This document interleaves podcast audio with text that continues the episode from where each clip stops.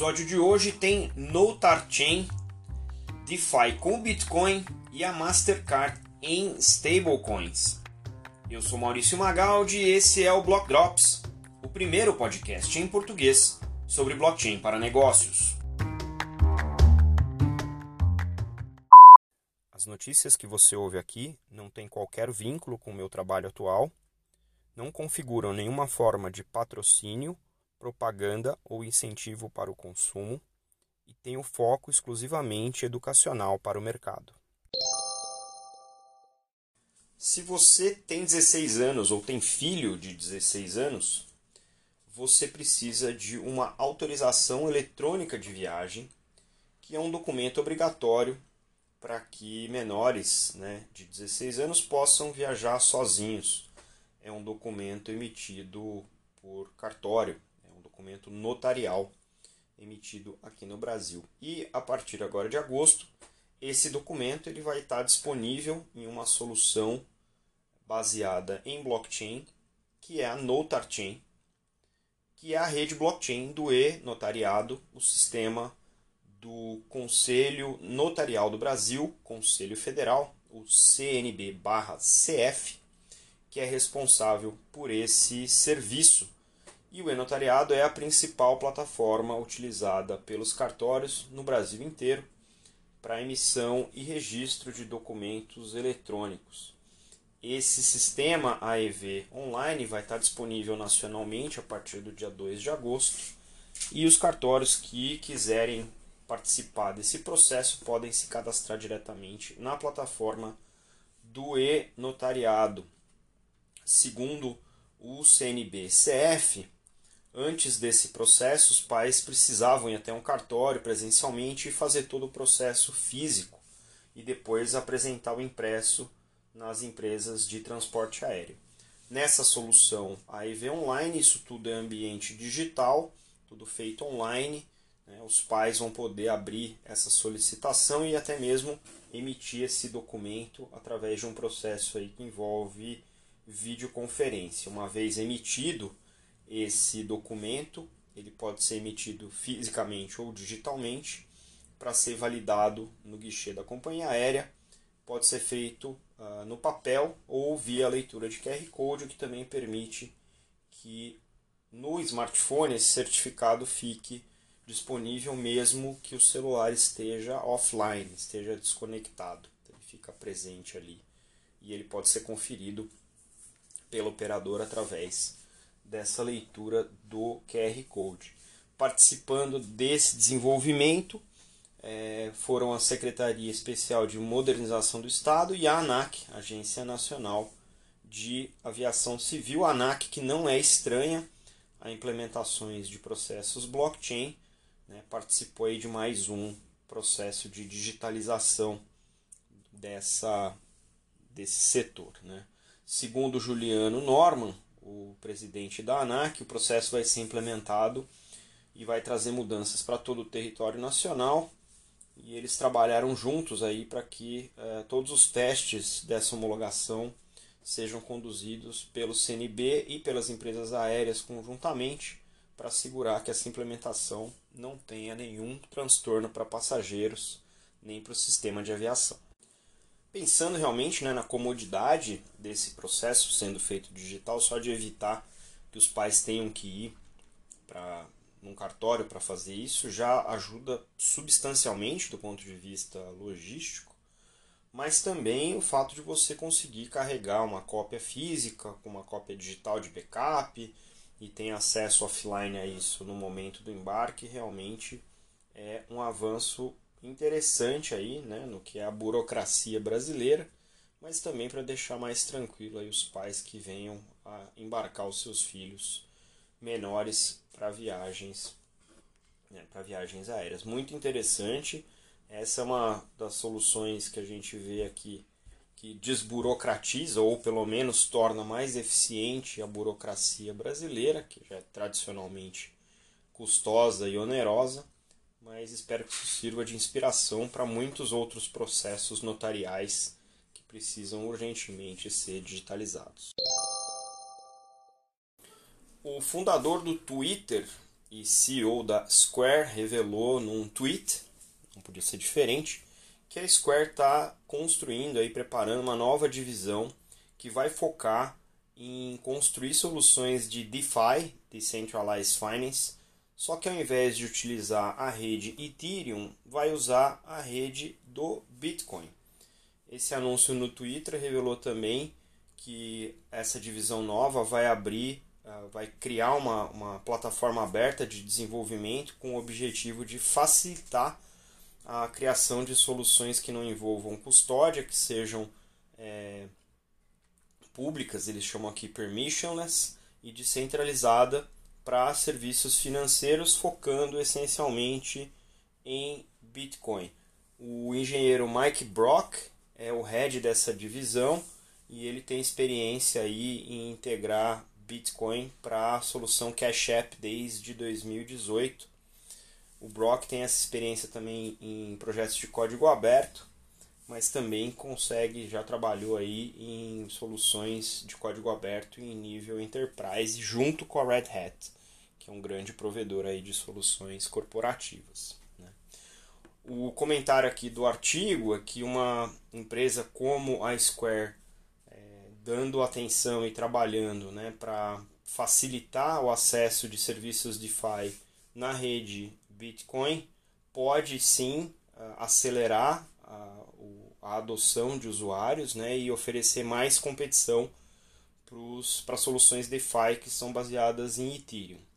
A rede Bitcoin, nesse momento, não tem uma funcionalidade como a dos smart contracts, o que essencialmente dificulta essa competição né, com o Ethereum, mas é muito, uh, é, mas é muito interoperável com outros uh, contratos, smart contracts é, DeFi, os tais do, dos money legos que eles chamam, né, os legos financeiros.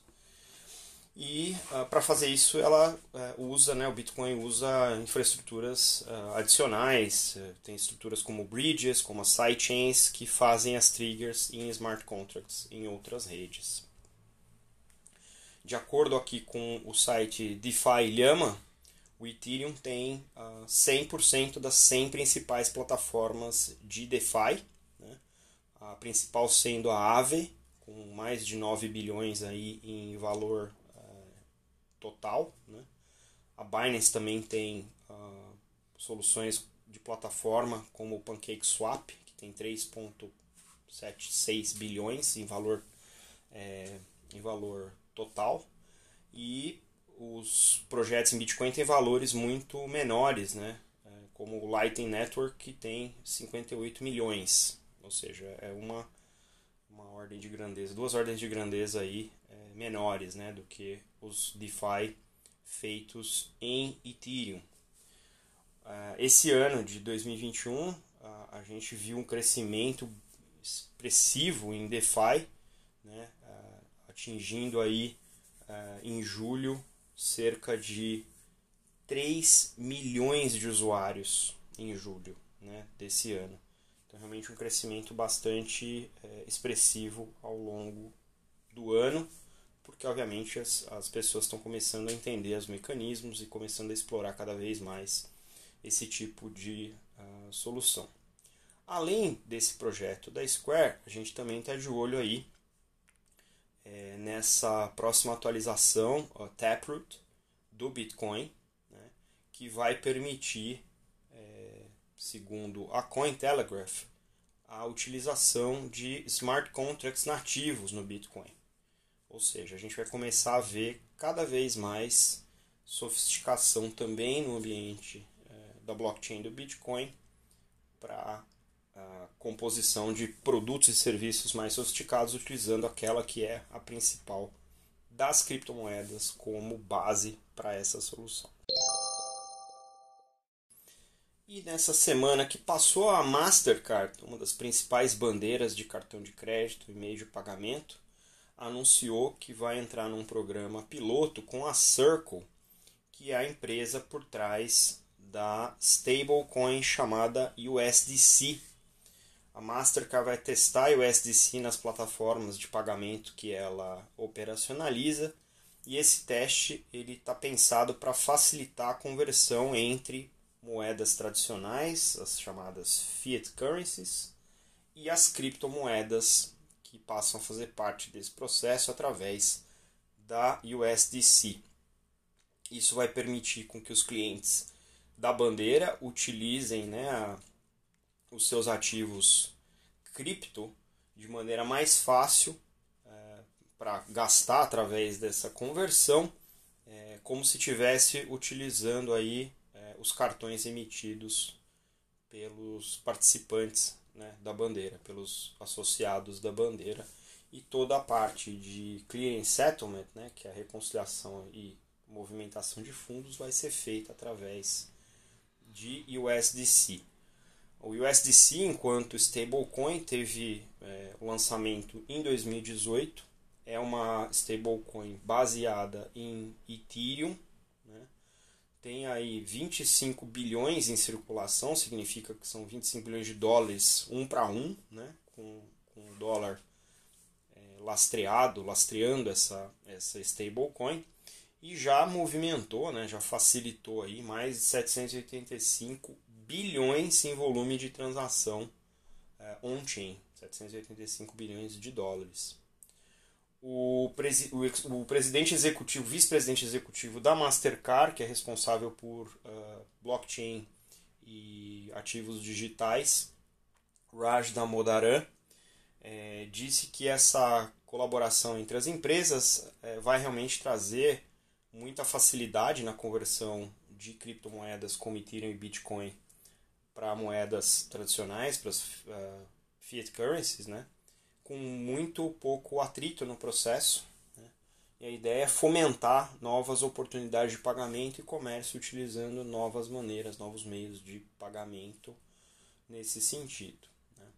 O que a gente está vendo, essencialmente, é um movimento de facilitação do uso dos criptoativos, mas não pela questão só dos criptoativos, mas também pela questão de operacionalizar cada vez mais fácil, utilizando essa infraestrutura distribuída que está disponível né, para que seja consumido, obviamente pagando aí suas taxas de transação, mas de maneira a facilitar, se você tem saldo em criptomoeda, poder fazer essa conversão e utilizar né, de maneira mais fácil, mais simples, o que também aumenta a liquidez desses ativos se os serviços é, facilitar, facilitarem a troca desses criptoativos por moeda corrente, onde os criptoativos não são aceitos nativamente.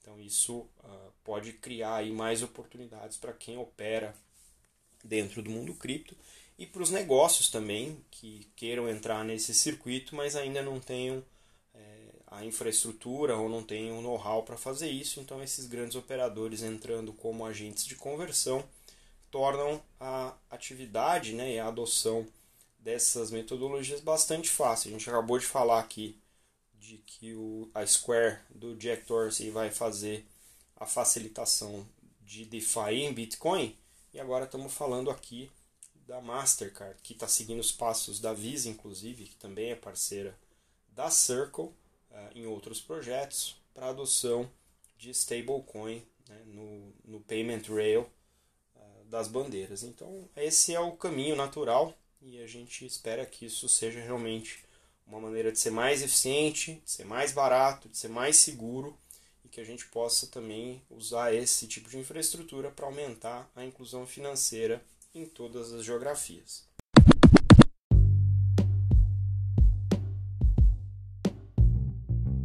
Você pode ouvir o Block Drops Podcast nas plataformas Numis, Google Podcasts, Apple Podcast, Spotify e Anchor FM. Entre em contato conosco através do e-mail blockdropspodcast@gmail.com, no Instagram Blockdrops Podcast e no Twitter Blockdropspod.